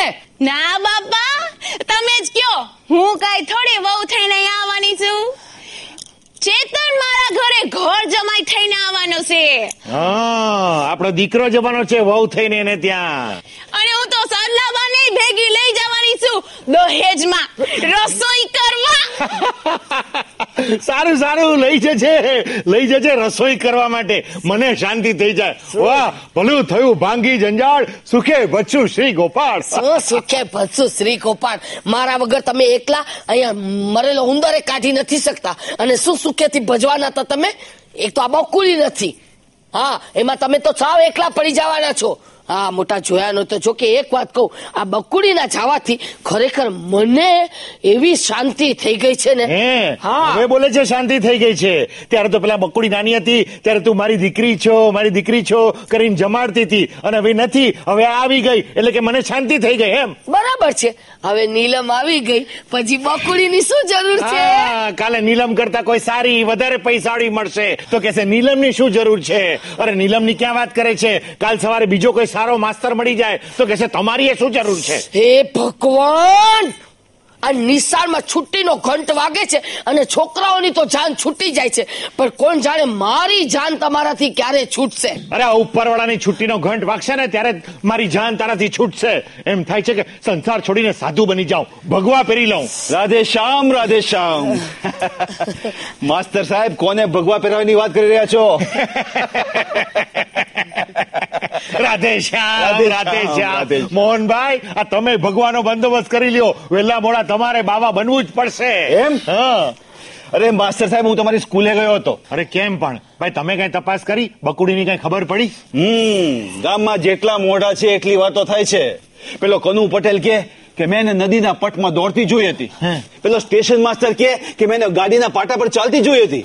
પેલા મનુભાઈ એ કે એને બસમાં બેસીને જતી જોઈ હતી. અને દિવાળી કાકી તો સાવ નવું લાવ્યા? કે જાતિ ચેતન છે ને ફોરેન ગયો છે ત્યાંથી આ મંદિરમાં જઈને રોજ માથા પછાડે છે. બોલો. હાય હાય. તે હું એમ કહું મોહનભાઈ આ બકુડીની ચિંતા હવે તમને થવા માંડી. હવે ભાઈ જે માણસ હોય ને એને ચિંતા થાય. અને બકોડી હતી જ એવી બોલકી આખા ગામને પસંદ પડે. સવારે એકવાર એનું મોઢું જોઈ લઈએ ને આખો દિવસ સારો જાય આપણે. એ વાત તમારી સાવ સો સો ટકા સાચી હો. ચૂપ રહો. એ કઈ પરીક્ષાના પેપરમાં માર્ક આપવાના છે. સો સો ટકા સાચી. ચૂપ રહો. તમારે તો છે ને કઈ બોલવા જ નહીં. ઘરની બહાર તમને કાઢવા જેવા નથી. અને શું મોહનભાઈ તમે? હે? આ બકુડીની શું ચિંતા કરો છો? ધંધામાં ધ્યાન આપો. આ તમારી દીકરી નીલમના લગ્નની ચિંતા કરો. હા પણ એ તો ચેતન ફોરેનથી આવે ને પછી લગ્નની ચિંતા કરજો. અત્યારે તો મારે ક્રિકેટ રમવાનો સમય થઈ ગયો છે એટલે હું જાઉં હા. Tata tata tata tata. Tata Radhe Shyam Radhe Shyam. Master સાહેબ માસ્ટર સાહેબ જલ્દી ચાલો. અરે પણ શું થયું તું આમ? કેમ ભાફડો ફાફડો દોડે છે? તું બેસ તો ખરો બે મિનિટ પાણી પીવડાવ અરે બેસવાનો સમય નથી. નદી કિનારે લાશ મળી છે. એક છોકરીની લાશ મળી છે નદી લાશ? હા ગામવાલા પણ ભેગા થઈ ગયા છે અને પોલીસ ઓળખ વિધિ માટે બોલાવે છે. ઓળખ વિધિ માટે કોને બોલાવે? છે? તમે ચાલો ઓળખ સરલાબાને શું કામ બોલાવે છે? બધા એમ કે છે કે બકુડીની લાશ છે. હા? ચાલો ચાલો આવી, આવી, આવી. અરે આવો માસ્ટર સાહેબ જલ્દી આવો. ચાલ ચાલ ચાલ. ના ના ના, ના તું રેવા દે તું રેવા દે. આને નો જવાય. ના પૂછાણા માટે સૌથી પહેલા બાને જ બોલાવે ને. અરે નો જઈ શકે ઈ જાય તો ઈ તો ફસાઈ જાય. કઈ રીતે? અરે કઈ રીતે શું? પહેલી શંકા તો પોલીસ ને આના ઉપર જ આવે ને. કારણ કે આ બકુડી સાથે કેવું ઝઘડતી હતી તમને ખબર છે? મોહનભાઈ આખો દિવસ ઝઘડા કરે. અરે એકવાર તો બકુડીને ધમકી આપી હતી કે તને ગામમાંથી કાઢી મૂકીશ. અરે એકવાર તો એને કહેતી હતી કે હું તને જીવથી મારી નાખીશ. તો પછી આ પોલીસ આના પર શંકા જાય તો? તું તો આમના પર પોલીસ કેસ થાય. અને જો સાબિત થઈ ગયું કે આણે જ કંઈક કર્યું છે તો તો સીધી આ પોલીસ એને જેલમાં નાખી દે. જેલમાં એટલે બહુ મોટી સજા થાય અમને સજા થઈ જાય એટલે કેવી સજા થાય? તમને ખબર છે ને? આ ખૂનની સજા શું થાય? અરે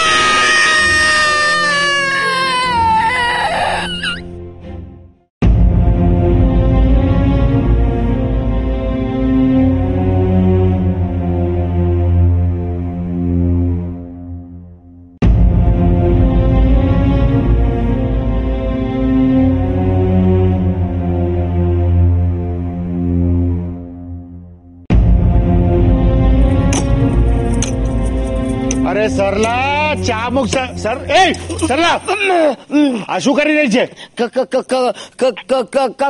કઈ નહીં કઈ નહીં કઈ નહીં શું કઈ નહીં હાથમાં થોડીને આ શું કરતી હતી બાબા બકુડીના ઘરનું તાળું તોડતી હતી શું કામ તને એમ કે અંદર કઈ ધલ્લો દાટ્યો છે હવે તો મને ખબર છે મરેલો ઉંદર એ નહીં હોય અંદર કાઈ મૂકીને જાય એવી નથી આ તો મને એમ કે શું છે તાળું તોડી નાખીએ આપણે અને કોઈને કહેતા નહીં.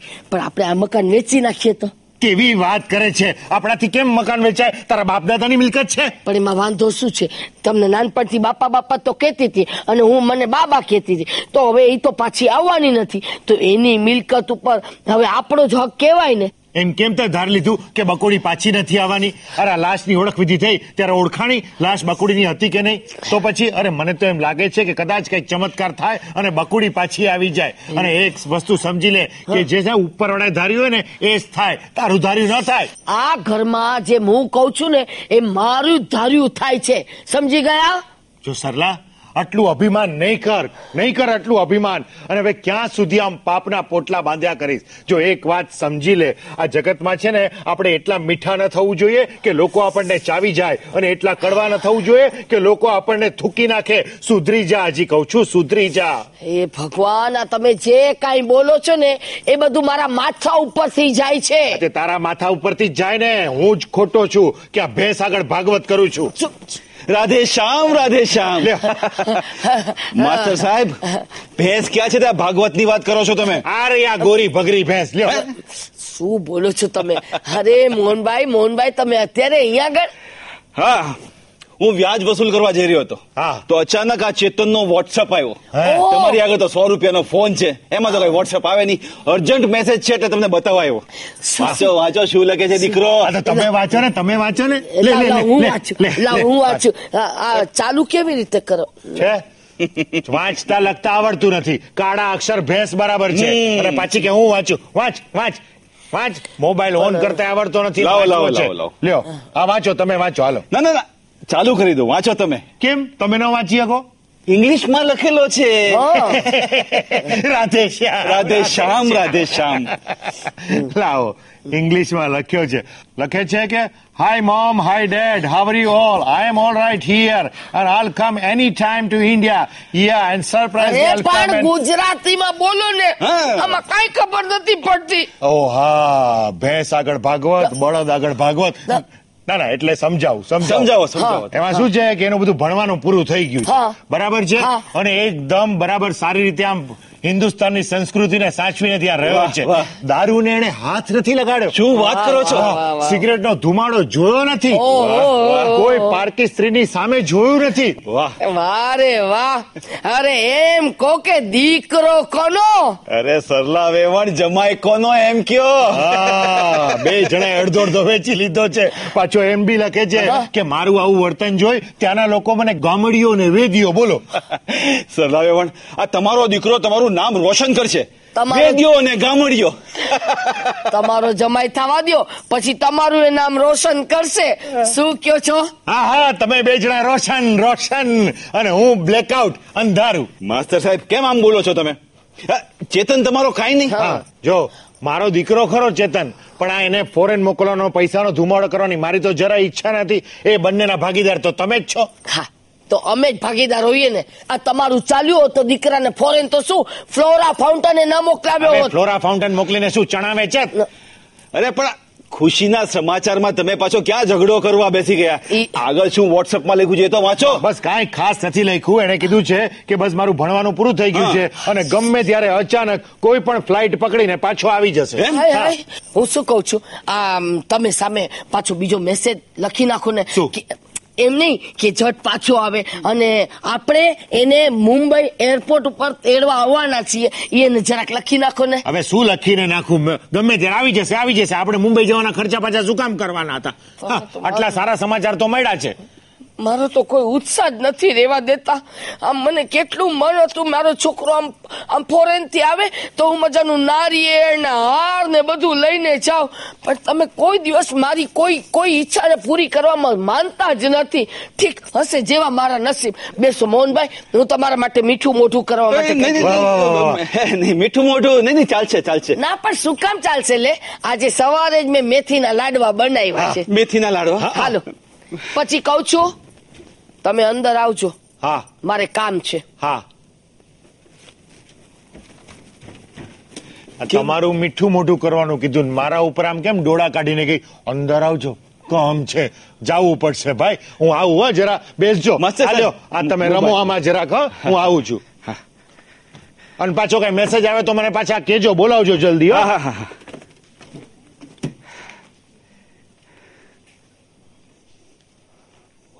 રાધે શ્યામ રાધે શ્યામ Welcome, welcome, Fanny darling.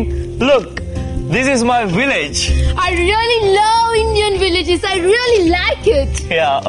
આપણું આમ સરપ્રાઈઝ આગમન જોઈને બધા ખુશ ખુશ થઈ જશે Kush kush. Uh, what kush kush? I mean happy happy Oh, okay. Yeah. Master સાહેબ સરલા વેવાણ જુઓ કાંઈક આવ્યું છે શું શું શું શું આવ્યું છે કોણ આવ્યું છે કો- એ એ મારો ચેતન મારો દીકરો આવી ગયો. કહું છું જુઓ આપણો ચેતન આવી ગયો. હાય મોમ હા, hey old lady how are old lady. How are you? Hey. Fanny she is my mom hello mom. મો- મોમ. એટલે આને ભૂખ લાગી લાગે હવે ના ના મોમ એટલે મમ્મી એમ. ટૂંકમાં કહે છે. હે. પોપ્સી હાઉ આર યુ અરે ચેતન વેલકમ વેલકમ હા, હા, હા, મોહનભાઈ મોહનભાઈ તારા Radhe Radheshyam Radhe Shyam. Hey Mohan my Money lender. How are you? Meet everybody. Meet my sweet partner, Fanny Lauren. Hello, everybody.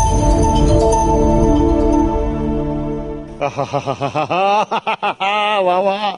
Mohanlal શું ઝલક છે? શું નજાકત છે? વાહ વાહ વાહ વાહ. અહીંયા આ લોકો આપણી સામે આવું કરે છે. ફોરેનમાં તો શું કરતા હશે? મજામાં અરે ટાઢા પડો માસ્ટર સાહેબ ટાઢા પડો. મારા તો રૂમે રૂમમાં આગ લાગી ગઈ છે. આગ લાગી છે? ક્યાં આગ લાગી છે? મન તો દેખાતી નથી. તમને નહીં દેખાય. કારણ કે તમારો દીકરો મારા રૂપિયાની હોળી કરીને આવ્યો છે અને પાછો મારી સામે નાચે છે. અને ફક્ત નાચતા નથી, ઇંગ્લિશ દારૂ પીએ છે.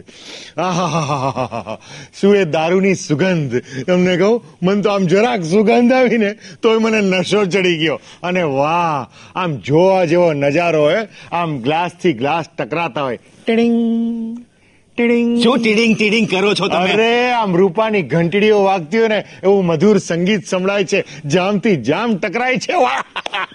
મને તો એમ કે માસ્ટરનો દીકરો ફોરેનમાં જઈને ફોરેનની ડિગ્રી લઈને આવશે ડોક્ટર બનીને આવશે. પણ આ તો સાચું કહું મા- મોહનભાઈ. આ ચાલો આપણો તો જન્મારો જેડે ગયો. આપણે તો કઈ કર્યું જ નહીં. આ બધી ફિલોસોફી છોડો તમે. આ બધું બોલીને મારી મારો જીવ નહીં બળો તમે. એક તો મારી દીકરીની જિંદગી ખરાબ કરી નાખી મારી ઇજ્જત નીલામ કરી નાખી. મારું વ્યાજ તો ગયું ઉપરથી મુદ્દા લઈ ગઈ. હા ફોરેન મોકલા તો તમે લોકો જ ઊંચા નીચા થતા હતા ને? હા તો થઈ જ ને. મને શું ખબર હતી કે તમારો દીકરો ફોરેન જઈને સિગરેટ પીતો થઈ જશે? હા તો પીએ ને. શું છે મોહનભાઈ? ત્યાં તો છે ને છોકરાઓ દસ બાર વર્ષના થાય ને એટલે સિગરેટ પીવાનું શરૂ કરી દે. ના ના ભલે સિગરેટ પીવે એમાં ના નહીં પણ દારૂ પણ પીવાનો. તો પીવો જ પડે દારૂ ત્યાં તો. કેટલી ઠંડી હોય. એ ઠંડી ઉડાડવા માટે દારૂ તો પીવો જ પડે ને. ભલે પીવે માસ્ટર સાહેબ દારૂ પણ ભલે પીવે પણ આમ ગામની છોકરીઓને ફેરવવાની શું જરૂર હતી? તો ત્યાંનો રિવાજ છે મોહનભાઈ. હા બે જ રાખવાની. એક ઘરવાળી એક બારવાળી. એમ રિવાજ છે. પણ આ બારવાળી વાળીને આમ ઘંટની જેમ બાંધીને અહીંયા ઘરમાં લાવવાની શું જરૂર હતી? આ તમે જો ફોરેન ગયા હોત નહીં તો તમે આવું એકાદ સેમ્પલ લઈ આવ્યા હોત. આપણે ત્યાં બહુ ક્રેઝ છે made in foreign no. Made in foreign made in foreign લ્યો આ આવી મેડ ઇન ફોરેન આ ક્યાં મેડ ઇન ફોરેન છે? આ તો મેડ ઇન ઇન્ડિયા છે ફ્રોમ ગોધરા. શું છે? શું છે પાછું ફોરેનનું શું છે? આ ઓલી ફેની લોરેનની વાતો કરીએ. ફેની લોરેન ને ગામમાંથી શું? ઇન્ડિયામાંથી બહાર કાઢીશ ને ત્યારે હું એ મારા ચેતન ઉપર જાદુ કરી નાખ્યો છે. બિચારી મારી નીલમની જિંદગી બરબાદ કરી નાખી. અને તમારા લોકોની સ્કીમ બરબાદ કરી નાખી. હે? સ્કીમ? હા. કઈ સ્કીમ? આ તમને બાવા બનાવવાની સ્કીમ. હા. બાવા બનાવવાની સ્કીમ? એટલે? તમે ચૂપ રહો. દીકરો ફોરેન ઉતાર ઘરમાં લઈને આવ્યો છે તો તમે ચૂપ. આ મારાથી કાંઈ ન બોલાય. તમને હતો ને ફોરેન નો ક્રેઝ અને દીકરો જેવા વાતાવરણમાં રહ્યો હોય એવું વાતાવરણમાં જઈને રહેવાનું ફાવે. મોકલો ફોરેન મોકલો. હા. અમે તો ફોરેન એટલા માટે મોકલાવ્યો હતો કે ગામમાં ને સમાજમાં માથું ઊંચું રાખીને સાથ ચાલી શકીએ. આ તે આપો જવાબ આવે કે ફોરેનમાં શું ઉકાળી આવ્યો? માથું નીચું કરીને ચાલો. એની પાસે ઉકાળવા જેવું હતું શું મારા રૂપિયા હતા એની હોળી કરીને આવ્યો? હું તો આમની વાતમાં આવીને બરબાદ થઈ ગયો. મોહનભાઈ તમે ચિંતા નહીં કરો. હું છોકરાને સુધારીશ. હવે પેલા તું સુધર ને. એટલે હું બગડેલી છું? આ તે સુધરેલી હતી ક્યારે? ના ના તમારા બે માંથી કોક તો બગડેલું હોવું જ જોઈએ. તો જ ચેતન બગડે. કરંડિયામાં એક કેરી ખરાબ હોય ને તો આખા કરંડિયાને ખરાબ કરાઈ લ્યો આવી ગઈ તમારી બગડેલી કેરી સુધારો એને. હાય મેડ લેડી મે મેડ લેડી મેડમનું મેડ શું છે બધું? આ લોકોને ટૂંકામાં બોલવાની આદત હોય. યસનું યા હલો નું હાય. મેડમનું મેડ right ya ya ya ya Hey, come on, Fanny baby. Come on, come on. Sit down. Sit here. Sit here. Thank you so much અરે મોહનભાઈ મોહનભાઈ આ તો આને ચીટકીને બેસી ગઈ. એને અંગ્રેજીમાં ઊભી કરો. hey lady is there anything wrong with you અરે અરે અરે ફેનીબાઈ हमारा इंडिया में भाई आ बाप દીકરી નજીક નજીક સિટિંગ લોક શંકા કરી શંકા વોટ શંકા એક म्यान में दो तलवार नॉट रहिंग હવે એ ગુજરાતી સમજે છે અરે એ નથી સમજતી પણ તમે તો સમજો છો ને તમને સમજાવું છું તમને તમારે એને બેહાડી હોય તો અહીંયા બેહાડો ને પણ મોહનભાઈ તમારા મોઢામાં શેનું પાણી આવે છે? ના એટલે આવી આવી સરસ મીઠાઈ જોઈને મોઢામાં પાણી તો આવે જ ને. મીઠાઈ વોટ મીઠાઈ? Sweet you know sweet oh you so sweet બોલો. આ ખખડેલા ડોસામાં આને સ્વીટ દેખાય છે. અરે ફેનીબાઈ તુમકો સ્વીટ ભાવિંગ? I I I cooking sweet ya I like sweet okay તો આઈ આઈ બનાવિંગ હા આ, આ, આ, દૂધ પાક સાલમ પાક મેથી પાક. આઈ લાઈક મેથી પાક. નો નો નો નો નો ડોન્ટ લાઈક મેથી પાક. Don't do no. Hello funny darling hey hi Charlie darling A Charlie કોણ? હા આપણા દીકરાને ચાર્લી કે ચેતનનું ચાર્લી એ હાથ છોડ હાથ છોડ એનો હાથ હવે નહીં છૂટે આ સાથ હવે નહીં છૂટે. અરે બેટા અમે તને ફોરેન મોકલાવેલો કંઈક શીખવા માટે.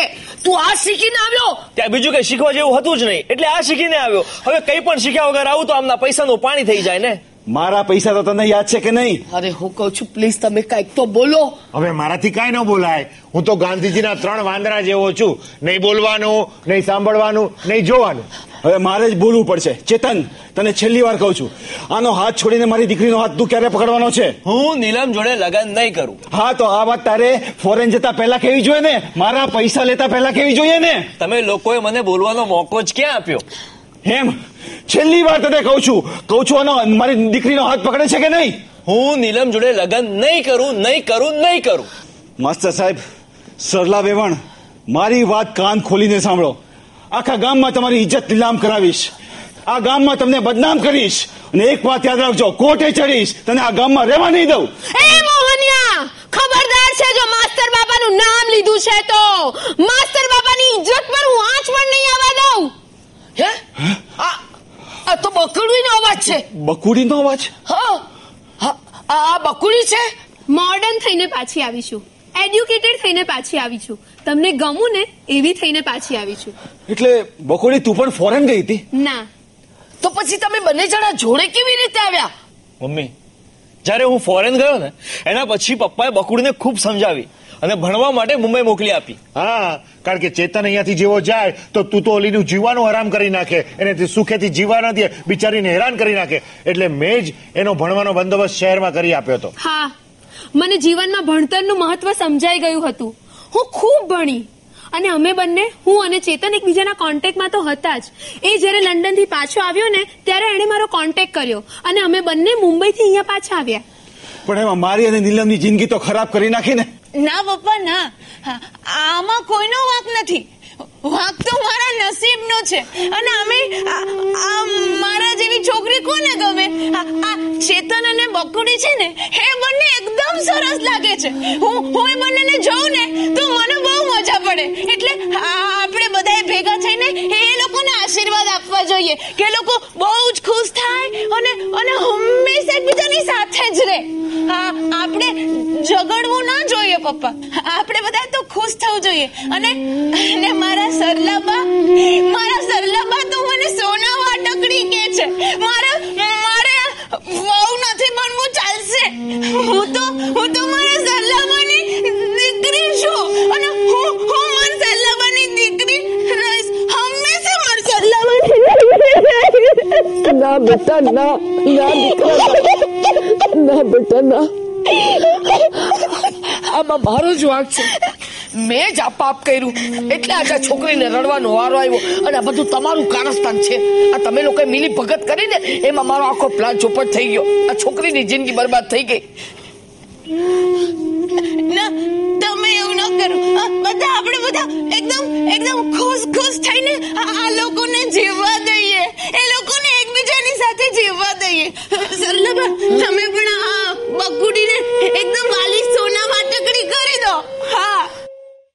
આમાં હું અને મારી દીકરી દુખી થઈ ગયાનું શું મારા પૈસા ડૂબી ગયા બધા. તમે ચિંતા નહીં કરો મોહનભાઈ. ચેતન તારે નીલમ સાથે લગ્ન કરવા જોઈએ. હું જાઉં છું. બકુડી! બકુડી! બકુડી! બકુડી! એ બકુડી! શું? અરે આ શું થયું? ચેતન ચેતન શું થયું બેટા? આ શું થયું? કે તને આંખે નથી દેખાતું બેટા? આ શું થઈ ગયું? એ મારો દીકરો આંધળો થઈ ગયો લાગે છે. ચેતન આંધળો છે? આ શું થઈ ગયું બેટા? આ કેવી રીતે થયું? મમ્મી મેડિકલ કોલેજમાં અમુક કેમિકલનું મિશ્રણ કરતી વખતે મારાથી મારાથી ભૂલ થઈ ગઈ. જેનાથી જેનાથી ઝેરી ગેસ ઉત્પન્ન થયો છે મારી આંખમાં ગયો. કાચની નળીઓ ફૂટીને મારી આંખમાં ભોકાડી અને હું હું આંધળો થઈ ગયો. અને એટલે જ હું અહીંયા પાછો આવી ગયો. હે ભગવાન, આ શું થઈ ગયું મારા દીકરા સાથે? મોહનલાલ મોહનલાલ, જો મારો છોકરો આંધળો થઈ ગયો છે, હું હું તમને વિનંતી કરું છું, મહેરબાની કરીને મારા દીકરાના આંખનું ઓપરેશન કરાવો. અરે, આ તમારો જમાઈ થવાનો છે, નીલમ સાથે એના લગ્ન થવાના છે. ના ના. હવે હું આંધળા સાથે નહીં લગ્ન કરું હા. ના. ચિંતા નહીં કર બેટા. હવે હું આ ખાતર પર દીવો કરું એવો મૂરખ નથી. જુઓ મોહનભાઈ શેઠ હું તમને હાથ જોડું છું વિનંતી કરું છું. મને થોડોક સમય આપો. હું ગમે એમ કરીને ટુકડે ટુકડે આ તમે જે ચેતન પાછળ પૈસા ખર્ચ્યા છે ને હું બધા પૈસા તમને પાછા આપી દઈશ. વ્યાજે. માસ્ટર સાહેબ તમારા પર મારું પણ ઘણું અહેસાન છે. તમે ચિંતા નહીં કરો. મારે પૈસા પાછા નથી જોતા. હું એમ સમજીશ કે એક વિદ્યાર્થીને મેં વિદ્યાદાન આપ્યું છે. ચાલ બેટા. Bye bye blind man bye bye હા, હાય હાય. આ શું થઈ ગયું બધું? શું થઈ ગયું? આ તે કરેલા પાપની સજા જો દીકરાને મળી છે એની હાલત ખરાબ થઈ ગઈ છે. મને મારી ભૂલ સમજાઈ ગઈ મને માફ કરો. હવે મને ખાલી એટલું કહો કે મારા મારા આંધળા દીકરા સાથે હવે કોણ લગ્ન કરશે? હવે મળશે કોક ગોતવાની કોક આંધળી છોકરી ગોતવીજી ના, આંધળ ત્યાં ક્યાં જાય છે? કોઈ આંધળી છોકરી સાથે શું કામ પરણાવું? તો? સરસ મજાની હિરોઈન દેખાવડી મજાની લાંબી પાતળી હિરોઈન સાથે લગ્ન ન કરાવું. હે ત્યાં સરસ મજાની લાંબી પાતળી હિરોઈન હવે તને ક્યાં મળી? છે ને આપણી આ બકુડી. નહીં મમ્મી. બકુડીને હવે તું વધારે હેરાન નહીં કર મમ્મી. તું ચિંતા નહીં કર બેટા એમ પણ બકુડી પણ હા નહીં પાડે કારણ કે કેટલી હેરાન કરી છે બકુડીને આણે હા? અરે તમે તો એના ગુરુ છો. અરે તમારી તો દીકરી છે. એ તમને બાપા બાપા કહે છે. તમે એકવાર એકવાર મારા દીકરા માટે બસ પ્રયત્ન કરો. જઈને બકુડીને સમજાવો. તમારી વાત જરૂર માનશે. હજુ કહું છું જાઓ જાઓ. તમને તમને મારા સમ છે. ના, તારા સમમાં મને વાંધો જ નથી. એટલે જિંદગીમાં પહેલી વાર તું મારી સાથે આવી રીતે આમ ધીમેથી પ્રેમથી દયાભાવથી વાત કરે છે ને? હા દયા કરે છે આજીજી કરે છે ને? એટલા માટે એટલા માટે આજે હું છેલ્લી વાર એને મનાવવા જાઉં છું. પણ મને ખબર છે જોઈ લેજે. દીકરા નહીં જ માને. બકોડી! બેટા ચેતન, તું ચિંતા નહીં કરતો. મને ખાતરી છે. મને ખાતરી છે કે બકુડી તારી સાથે જરૂર પરણવા માટે અરે સરલા! સરલા! ચેતન દીકરા આજુ આ શું થઈ ગયું? આ બકોડીએ ઝેર પી લીધું. આત્મહત્યા કરવાનો પ્રયત્ન કર્યો છે. હાય હાય. બકુડી બકુડી તે શું કર્યું? અરે શું કામ ઝેર પીવાની તે ઉતાવળ કરી? અરે બેટા હું તો તને જ મારા ઘરની વહુ બનાવવા માંગતી હતી. આ તે શું કર્યું બેટા? સાચું કયો છો?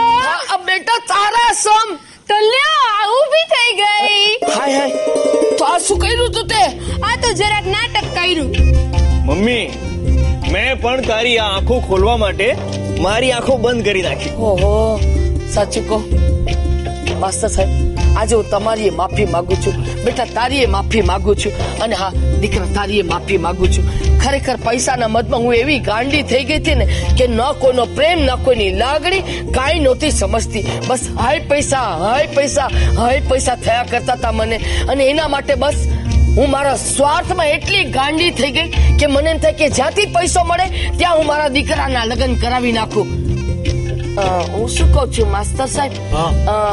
આ બકુડીના મામા પાસેથી આપણે પાંચ કરોડ કઢાવવાના છે એનું શું કરીએ? કયા પાંચ કરોડ? કયા મામા? નાના આવ્યા તા તે? ઈ નાના આવ્યા તા ઈ. હવે એને મેં જ મોકલ્યા તા. આ તારી પરીક્ષા કરવા માટે કોઈ નાના નથી ને કોઈ પાંચ કરોડ નથી. શું વાત કરો છો? એટલે બધા ભેગા થઈને મને ઉલ્લુ બનાવી. આ તે અમારી બકુડી માટે કરવું જ પડે ને. અરે, મારી બકુડી, તારી તો ખૂબ બોલબાલા છે, મારી દીકરી.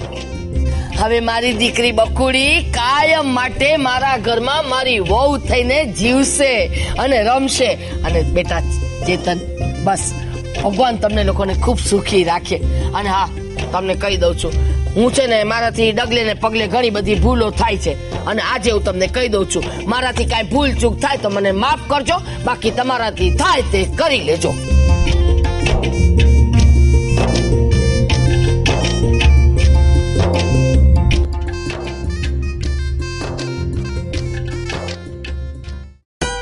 સજન